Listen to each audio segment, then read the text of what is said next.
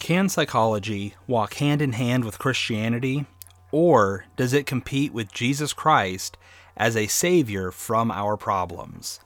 Hey, everybody, my name is Ray Burns, and I want to equip Christians to think biblically about every area of life so that they can keep growing in spiritual maturity. And in this episode, we are going to find ourselves in the middle of our discussion about whether psychology can fit a Christian worldview. And Obviously, up to this point, we have been focusing a lot on just what psychology is and what it does.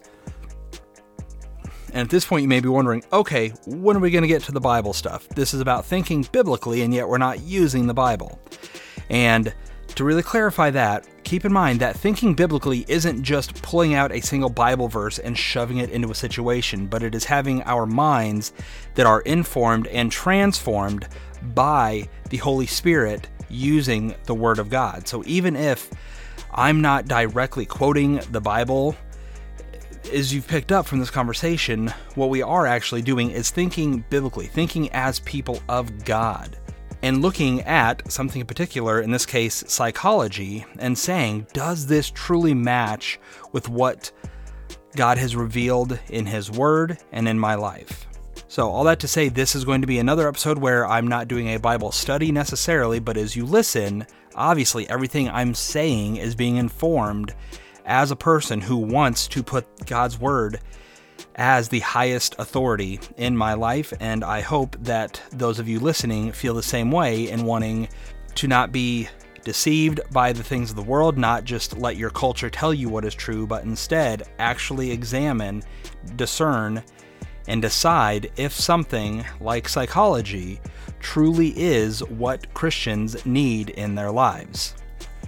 Now, so far up to this point, just as a quick recap, we have looked at how psychologists desire to help people. They're not wicked anti God people. They are not, you know, tools of evil or things like that. They are genuine people, most of them still enemies of God, but people who genuinely want to help in a way that they believe is truly helpful.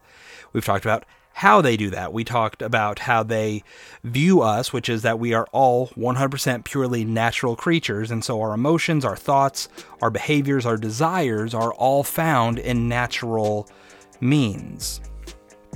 And then from there, we had to kind of conclude that to add the Bible to that process means that we can only add it to the solution. So it starts with a naturalistic worldview saying we are natural creatures. It then interprets all of our problems and sufferings and things we're doing through that naturalistic understanding, and therefore the solution that it puts out has to also be rooted in naturalism. And the only place that we can try to shoehorn God into that is in the solution and treating the problem and making us feel better. And of course, we concluded, and we'll get even more nitty gritty with that this time, but we concluded that when we do that, God is not the authority in that situation. Psychology is, and God is there to support psychology and its solution based on its interpretation, which is based on a naturalistic, secular worldview. Now, as always, two notes before we continue. One, I'm not offering medical advice in this, I am simply talking broadly about psychology, and a Christian worldview. Number two, I understand that this is an incredibly sensitive topic, and this one may even be one of the more friction filled episodes. Not because I'm necessarily out to attack people, but I'm going to be making some statements and drawing conclusions that is going to really attack some of the experiences that people have had and honestly may even make people have to really reflect and honestly answer where they've been placing their faith, their hope, and their trust, what they believe they need in life, and how much they've been truly pursuing Jesus Christ in all of that. Um, as always, please understand I know that psychology has helped people. It is currently helping people and it can help people. I also know that a lot of people find their identity in what psychology offers. They find their identity in the their disorders. They find their identity or even comfort in the evaluations and the answers that psychology attempts to offer. So when people have anxiety, if they struggle with anger, if they have depression, if they have struggled with alcohol or drug addiction or pornography or TV or food, Psychology has offered either comfort or maybe even freedom from those problems. And so when I discuss it in the way that I am, I know that it can feel like I am nullifying someone's experience or their success and maybe even telling them that no, you haven't really been set free. And as always, that is not my goal to just erase someone's experience because, again, I understand that someone is not evil for going to a psychologist and that psychology itself does offer good. It, it, can comfort us, it can bring us relief from things that we're struggling with right now. It can help get us through grieving, it can help us to get better control of our lives and, and make our marriages not fall apart and help us with our kids and help us personally and emotionally and things like that. Again, I fully understand that, and I'm not saying it's all a lie and that people are making stuff up. But instead, what I want us to focus on, as I've said th- through this series, is not is psychology good, but is there something better or is it the best solution that we have? And again, going beyond just, well, can we use psychology with a Christian worldview? But instead, showing how we either have to pick psychology or a truly biblical worldview and that psychology, while good, is simply not our best option. So, I said that psychology offers good things, so let's get our discussion started with what does it truly offer?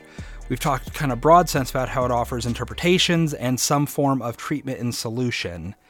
But what we want to really look at is what is it that psychology does have to offer us? What is this good that it can create in people's lives? What are the maybe even benefits of it? And so before we can really talk about that, again, we have to ask foundationally, according to psychology, what are we? Well, we are, according to psychology, natural beings, but as Christians, we know that we are natural and spiritual creatures, not just mostly natural with maybe a conscience or a spirit that's going to go to heaven. But instead, if you listened to the series that I suggested last episode about our body, soul, and spirit and what they are, how they work together, uh, especially episode four of that, I talked about how our bodies and our souls are are inescapably linked together. We aren't just a body with a soul. We aren't a soul riding around in a body. We are body and soul melded together completely and inseparably. And again, reminder that it is not our bodies that necessarily make us enemies of God, but it is our spirits, our souls, our desires, our sin nature. That is what has made us an enemy of God. And that really matters, especially when we're talking about psychology, because psychology talks about emotions, our reactions, our beliefs, our desires, how we behave in the world. And so, as Christians, we need to pay very close attention to that side of ourselves that God has given us that is unique only to human beings in terms of having a human soul. And really recognize that if we are ignoring a critical part of what makes a human a human, we're ignoring a critical part of what is wrong with them. And therefore, we ignore a critical part of what they need because of that. And so psychology, it, it simply can't offer anything to treat the spiritual part of us, and honestly, the part that is truly in need of treatment. Uh, I mean, you think about it, we talked last week about how psychology is just founded on naturalism itself. Its whole belief system rests in the idea that everything you think, experience, can all be traced back to natural explanations. That the human does not have an actual soul that does something. We have, we may feel like there's a soul and we can believe that there's a soul, but ultimately, it all boils down to chemicals and electrical firing in our brains and things like that that inform who we are, what we do, and what we believe. Uh, the contributors of psychology are also secular. So everything they did, everything that they've built was built on secularism. The majority of practitioners today, whether it is those who are writing the textbooks and analyzing them, whether it's people that are having patients in their office seeking to help them, the vast majority of these people are also going to have a secular worldview.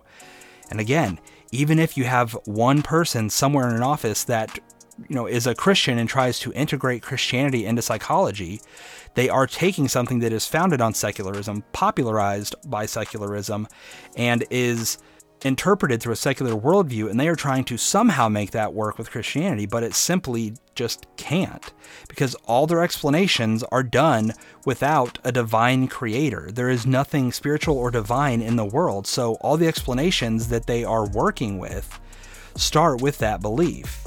And so, if there is no God, then Christian, we have to ask how do we explain spiritual problems?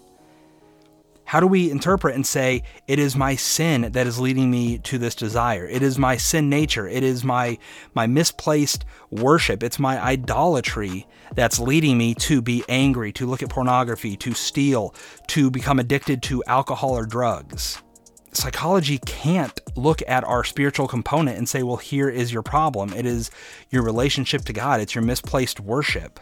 And so because they are they can't interpret things through our sin nature, their solutions have to match and our their solutions can't address anything about our sin nature or our sinful desires. And so, in a way, psychology is very much just that hammer and nail analogy. You know, if you're a hammer, you see everything as a nail, meaning you have one trick, you have one thing you can do, and you're going to keep trying to treat things in that way.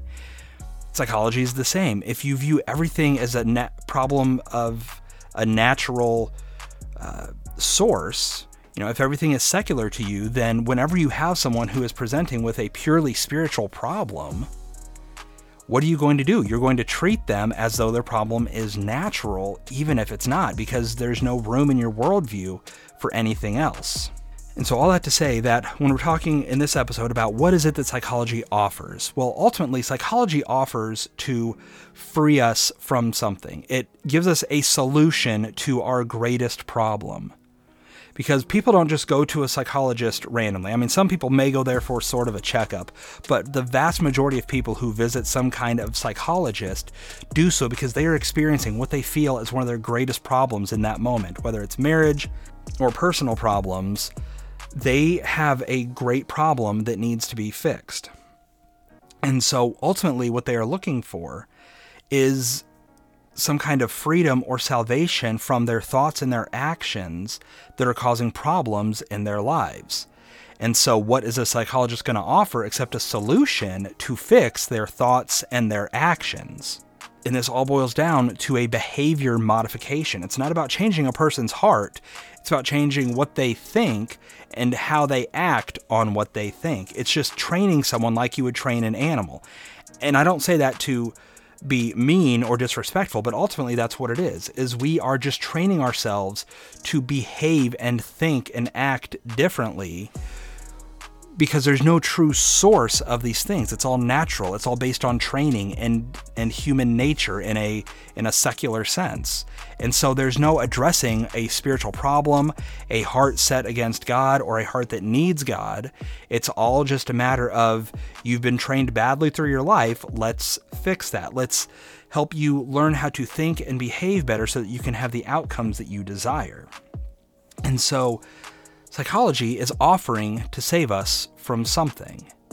It's it it is telling us what our greatest problem is and it's saying, "Hey, I will set you free.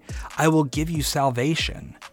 And so what we have to ask is if we are going to a psychologist because of the suffering that we have in our lives, then we have to ask ourselves, what is it that we want to be set from?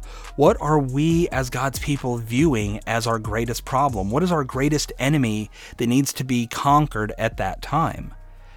Well, with everything that we know psychology has to offer, and that it offers relief in the moment, it offers satisfaction with who we are and what we do, it offers training away from behavior, then our greatest foe, our greatest enemy, the thing we need to be saved from most in the realm of psychology is how we feel and how we act. So, psychology offers to save us from our hurt, whether it's heartbreak, whether it's grieving, whether it's just negative self talk, it offers to save us from the hurt that we experience in our lives. It saves us from suffering and how our behaviors are destructive and how we can we can do better behaviors that aren't as destructive so that we can be happier. It saves us from generally destructive thinking, whether that plays out in actual destructive behavior, whether it is just anxiety or self doubt. It offers to save us from thinking badly about ourselves and hurting ourselves with our thoughts. And in general, it, it offers to free us from anything that has a negative impact in our life, whether we view it as negative or whether it is something that society views as negative. Uh, you take, for example, people that are sent to a psychologist because they are going against societal norms. You know, they are criminals or things like that. They have un unhealthy des- desires and they are mandated to see a psychologist because of those things. But ultimately, a psychologist is going to set people free from just negative things in their lives so that they can either be happier or be better members of society. And here's the reality is that there's no one thing that psychology says is our problem because everyone goes there and has a different thing that is bothering them that they want to be set free from. So, we ultimately, in the realm of psychology, we are the definers of what we need to be set free from. If we are unhappy, we need to be set free from unhappiness. If we are hurting ourselves or our family and we don't like that, then a psychologist offers to help us to improve that that aspect of our lives. Whatever it is, it's ultimately whatever makes us unhappy is what we need to be set free from. And as Christians, we should already have a huge problem with that because we are not the ones who define what is truly wrong with us.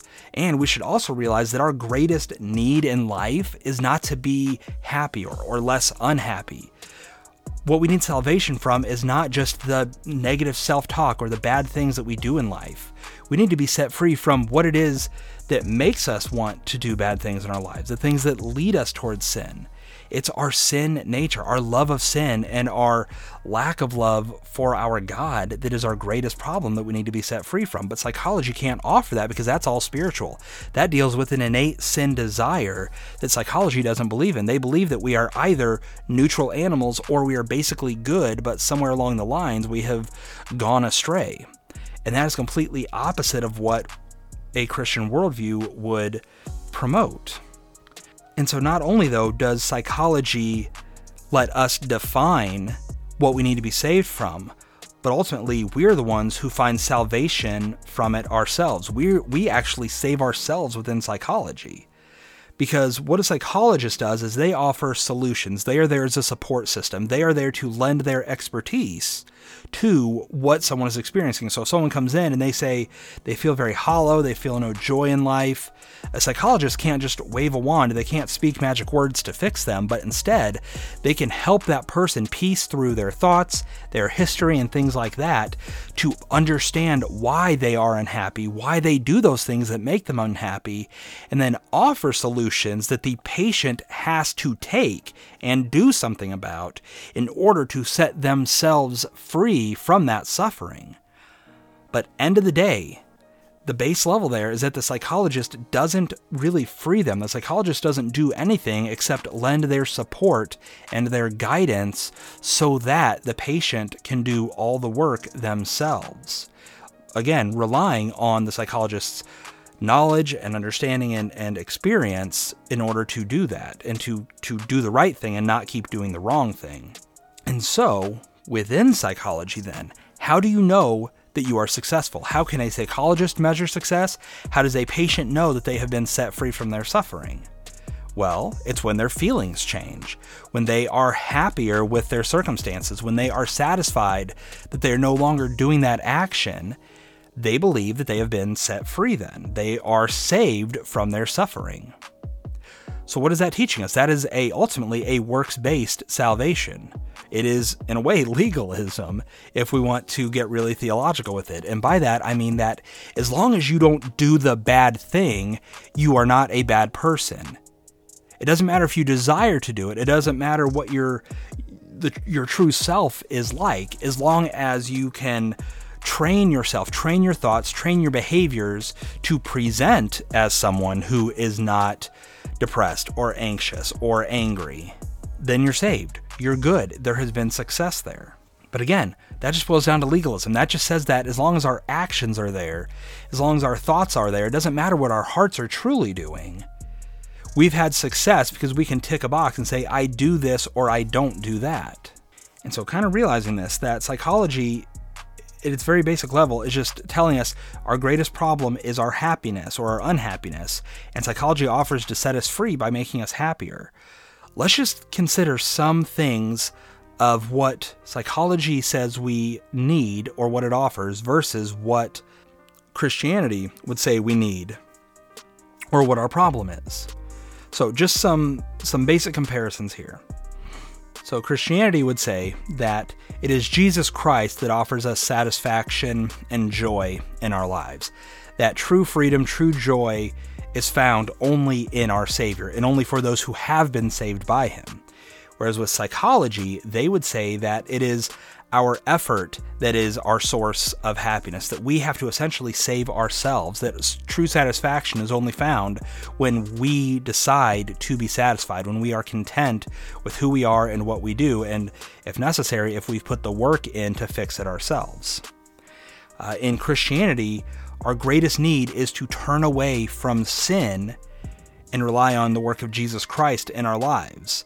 Whereas in psychology, our greatest need is to have comfort in the moment. It doesn't matter 10 years from now, we want to be happy and satisfied now and not suffering now, whatever that takes. And as long as we're not suffering now, then we know that we can stop working. We know that we have done what we need to do and we have what it is that we truly need in life.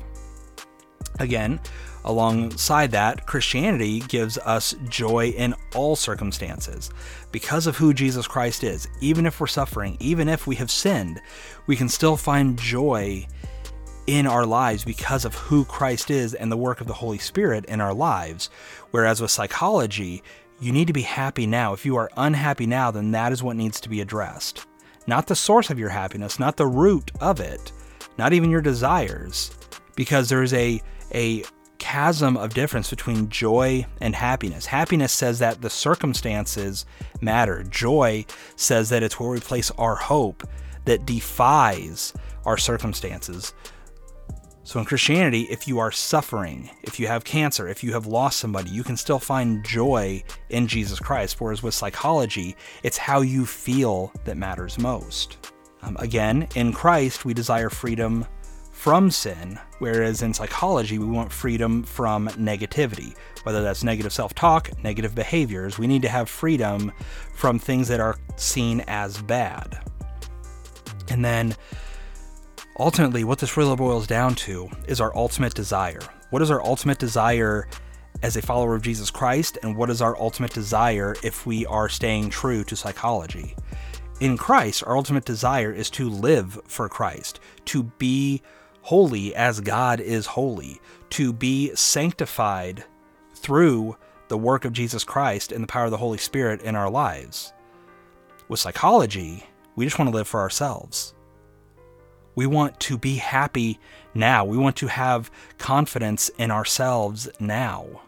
We want to view ourselves positively. We want to foster good relationships that make us happy. We want to remove people in our lives that make us unhappy.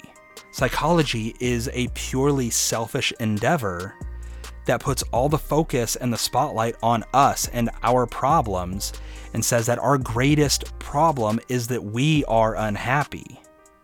Whereas as Christians, we know that our greatest problem is that we have sinned against a holy God and need salvation through the work of Jesus Christ, his death on the cross, and him imputing, giving his righteousness to us, even though we could do nothing to earn it.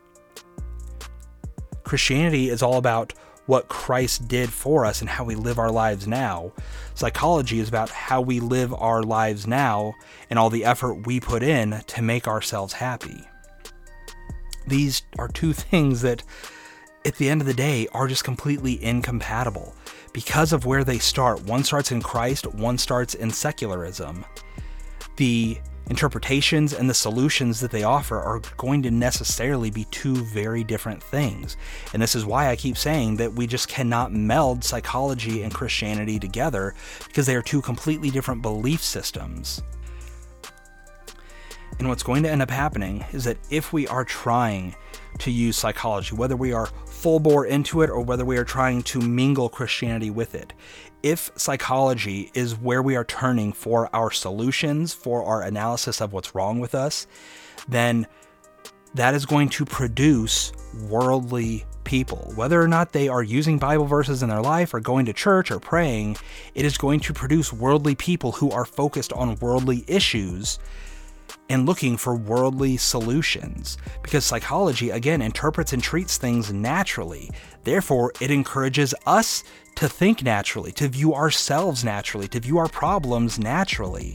And because we are viewing our problems and our suffering as natural things, we are also going to view our freedom naturally and say that if my biggest problem is my unhappiness, then true freedom is going to be found in being happy finally, being able to accept myself, being able to behave better.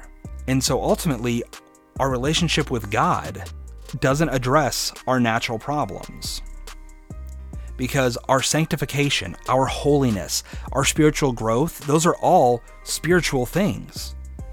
They're all things that are only capable because we have the regeneration of the Holy Spirit in our lives, taking an enemy of God and making them a child of God. And it's because of that that we can overcome these things, not because of our own efforts or because we become better people, but because we are surrendered fully to Jesus Christ and the work of the Holy Spirit in our lives. But in psychology, we don't need that because there's nothing about us that needs to be changed internally in a spiritual sense. It's just our actions and our thought patterns. That's all that needs to change. And when we can change those, when we can train our mental and physical behavior, then we're set free. Again, no room for anything about our spiritual walk with Jesus Christ in any of that.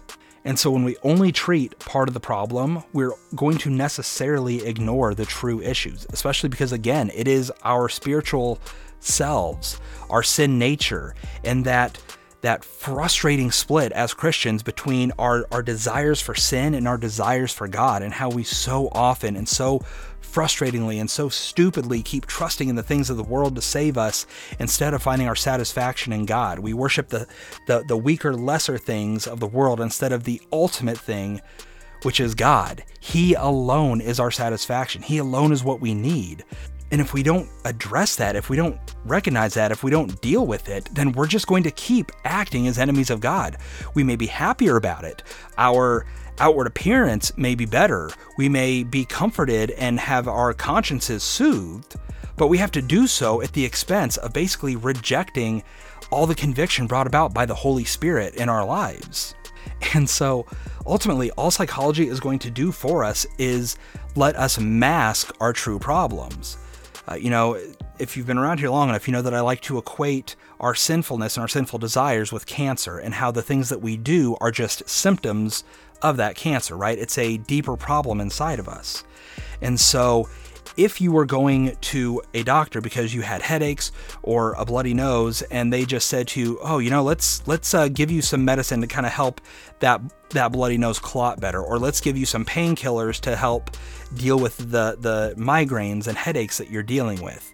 You may feel better because of that. Your symptoms may be better. But if you've got something like a brain tumor or cancer in there that is causing those symptoms, then it doesn't matter how well you mask the issues, you are still dying because of that. And our sin is the exact same way. Just because we can control our tempers, or we don't visit certain websites, or we stop drinking alcohol, or whatever it is, just because we stop doing negative behaviors doesn't mean that the source of those has been dealt with. And yet, psychology, all they can do is offer us solutions to mask the symptoms of a thing that is killing us because they don't believe that anything is killing us. They think our greatest issue is just our trained and learned behaviors. And if we can treat those, and if we feel happier, then we have success and have been saved from our greatest issue of negative behavior. Meanwhile, as Christians, we know that all we do when we control our tempers, when we stop acting sinfully, and even if we stop having as sinful of desires, that doesn't mean that the deeper problem is dealt with. It just means that it's going to pop up in a different way that maybe is just as sinful, but it's more socially acceptable. And as long as we can funnel our behaviors into things that the world says are good, then we're good to go. We're fine. That's all we need. And so ultimately, what we're going to have to conclude is that we can only pursue one thing to free us. And that's going to boil down to what we see as our greatest problem. Do we want freedom from our unhappiness or do we want freedom from our sin? And what we view as our greatest problems is going to determine what we put our faith in. We can put our faith in psychology and its ability to give us reasons or maybe even excuses for why we do what we do and help us to accept ourselves where we need to or even change our behavior in things that we want changes in. Or we can put our faith in Jesus Christ to see things as He sees them so that we can treat them, for lack of a better word, in, in the way that He has designed for them to be treated. And that's not through behavior modification but it's through sanctification. And I'll have to leave you hanging on that one because we're going to get more into that over the next two episodes. But what you may be wondering right now, especially if you've come into this series and you're sitting here right now and you're still kind of waffling, do we really need to choose one? Is it really a black and white issue? So if you're saying, do I really need to pick one? Is it really that black and white? Is it that that firmly yes or no? I'm going to say yes. I'm going to say that you need to pick either to place your faith in psychology or place your faith in Jesus Christ. And I say that because ultimately, what psychology does is it separates our problems from Jesus Christ. It puts the solution in our hands, it puts our greatest problems into how we want to frame it. Whatever we feel is wrong with us is what is wrong with us. Whatever we don't like, whatever we are unhappy with, is what needs to be changed. Whatever we can accept, whatever we enjoy doesn't need to change. So it takes it out of the authority of Jesus Christ, who says, This is sin, this is holiness, and instead puts it in our hands or in the hands of the world and says, This is what makes you happy, this is what does not. Again, another reason that we have to pick between them is that a, a psychology worldview just does not have room for Christ. It doesn't have room for him in its understandings, its foundational understandings of the fact that human beings are body and soul together as one, equally important. It does not have room for interpretations in saying that because we are physical and spiritual beings, here is why we are doing these bad things or having these certain kinds of thoughts. It it can it cannot explain our anxiety, our depression spiritually. It has to do it naturally. And again, from my experience, and I bet for, from the experience of a lot of people here, you have heard people who say that their depression and their anxiety is not a spiritual problem at all. It is their brain chemistry. It is a natural explanation based on their past or their history or things like that. That these issues that God, when God says, do not be anxious for anything, and people say, I know, but it's not my fault that is thanks to psychology because they take it and say, no, no, no, Jesus. It's not a spiritual problem, it's a physical one. I don't need you for this.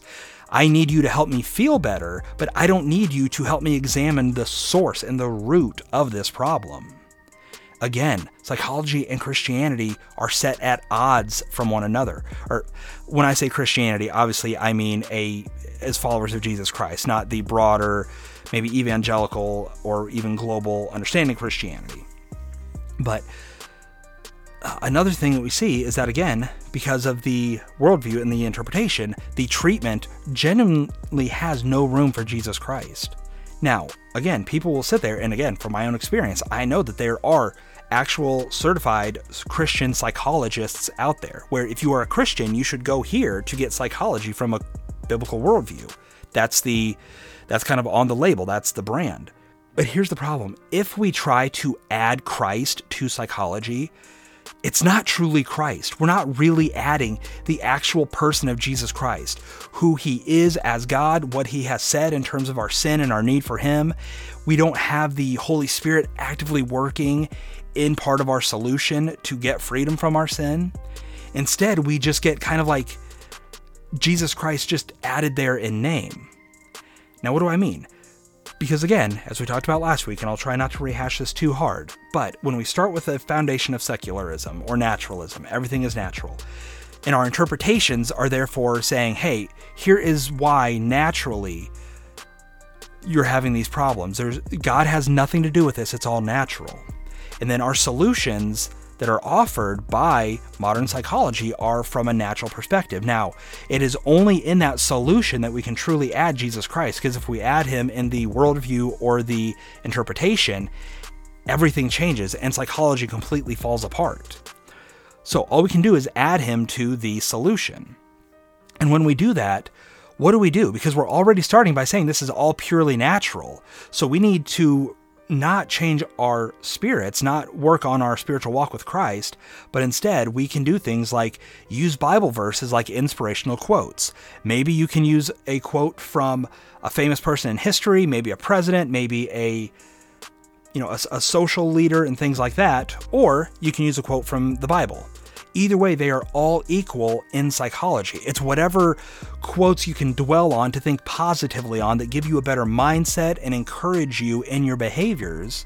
That's what you need. And that is all the Bible is good for in Christian psychology. Prayer is the exact same thing.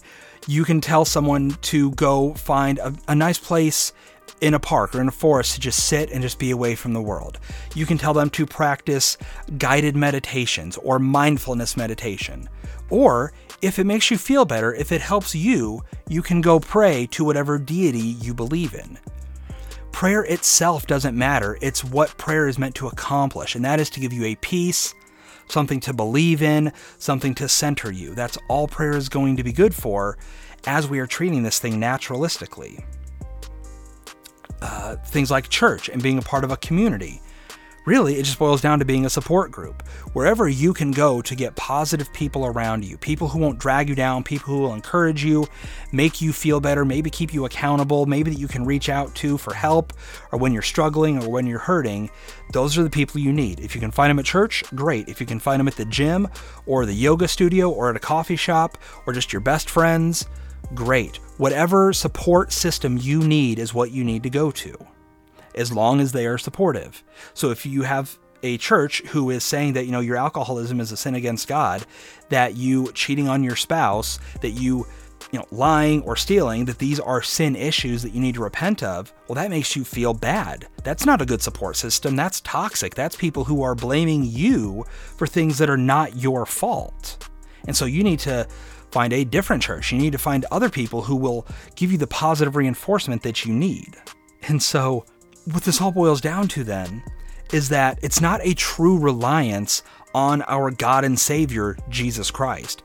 It is a reliance on secularism, behavior modification, feeling better about ourselves, and using Jesus Christ in a therapeutic way to make ourselves feel better using the Bible, using church, using prayer instead of non Christian things. But they are all doing the exact same thing, which is making us feel better because we are the center of psychology. It doesn't matter if you use the Bible in it or not. Human beings, us, the patient, the individual, that is the center of psychology. That is the God that we need to serve. That is who we need to please. And so, again, do we really need to pick whether it is psychology or whether it is true freedom in Jesus Christ? I'm going to say yes. We can either find our solution with Jesus Christ as the true and primary source, but to do that, we have to start with a biblical worldview on what humans are and why they do what they do. It is only through that that we can have a biblical interpretation of why someone is doing what they're doing. And it's only through that that we can have a true biblical understanding of what they need in order to basically stop doing those things. But with psychology, if we are starting without Christ as our primary source, then the best thing that he can be is a guest to our show of our own journey to self improvement and self acceptance and self love and self betterment. And I don't think again, I don't think any Christian who has relied on psychology has ever truly gone into it saying, back off, Jesus, give me my psychologist. I know that nobody does that.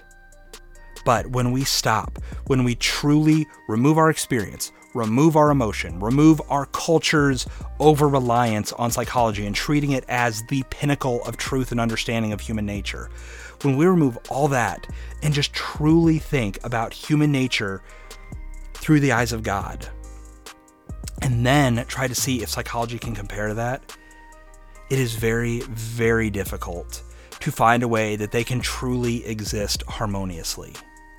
We have to start with the correct worldview.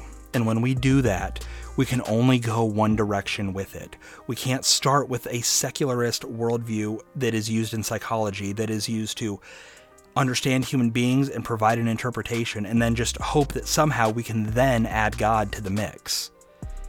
If God is not first in our understanding, He will not be first in our interpretation, and He will not be first in the solution. And that is why I say that psychology it offers to free us from something, and people have found freedom and salvation in psychology. But what they found salvation from is their circumstances, their feelings, their emotions, their unhappiness. That is all psychology can offer because it's, at the end of the day, just therapeutic. It's a massage for our souls. It makes us feel better about ourselves. It allows us to be who we want to be. It, it allows us to find happiness but often it's going to be at the expense of our walk with Jesus Christ. It keeps us as baby Christians who can't find true freedom from our fear, our anxiety, our anger, our addictions. Because the only one who can offer true freedom from that has no place in the psychology that we place so much of our faith in. So let's wrap up this conversation now. Uh, and just to summarize where we've been, we see that psychology views everything naturalistically. It therefore everything that it offers is also natural. It tells us that we are shackled by our natural problems, our self thoughts, our history, our biology, and therefore all that we need to be freed from is those natural things. And ultimately, there is no room for the spiritual in a secular psychology. So, as you are winding down on this episode and continuing on with this series, I've been trying to give just a little bit of homework or afterthoughts. So, here's what I want you to kind of reflect on as this episode ends. I want you to reflect on your own encounters with psychology. Before now, how true did everything that it said seem? Did it truly seem to explain problems and issues that you've had? Now, after this discussion, where are you seeing that psychology is lacking? because it has explained your problems from a from a secular worldview, you were taught and encouraged to only view your problems as, from a secular perspective. But is it possible now that you can actually look and see that your anxiety, your addictions, your anger, your unhappiness, your loneliness, that there could be an actual spiritual sin related problem to that? Along with that, have you actually seen psychology replace Christ? where you say, no, psychology tells me that this is my issue, so I'm going to reject anything that the Bible says and say that I am a special case, that you know, God says don't be anxious, but I'm going to be anxious. God says have hope, but I, I can't help it. I am just depressed naturally, and I can't help it but to feel hopeless. God says only do not be controlled by anything, but psychology says that we have to be controlled because it's biological and we can't help it. Have you seen psychology replace Jesus Christ and the truth of God's Word in your life like that? And finally, are you now still comfortable using the interpretation and treatment methods of a secular worldview that doesn't look at who you truly are as a physical and spiritual being and also as a follower of Jesus Christ? Now, this is going to conclude my bigger emphasis on the secular aspects of psychology. In the next episode, we're going to look at how, biblically speaking, from a biblical worldview, we can make better assumptions through our worldview and therefore gain better interpretations of why we do what we do and think what we think. And then this series will conclude as we talk about a better solution through Jesus Christ.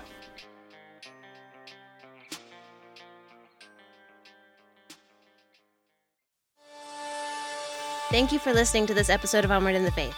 Make sure you subscribe to the podcast and visit onwardinthefaith.com where you can read hundreds of articles about every area of the Christian life. If this ministry is a blessing to you, there are three ways that you can support it. You can pray for Ray and Onward in the Faith itself.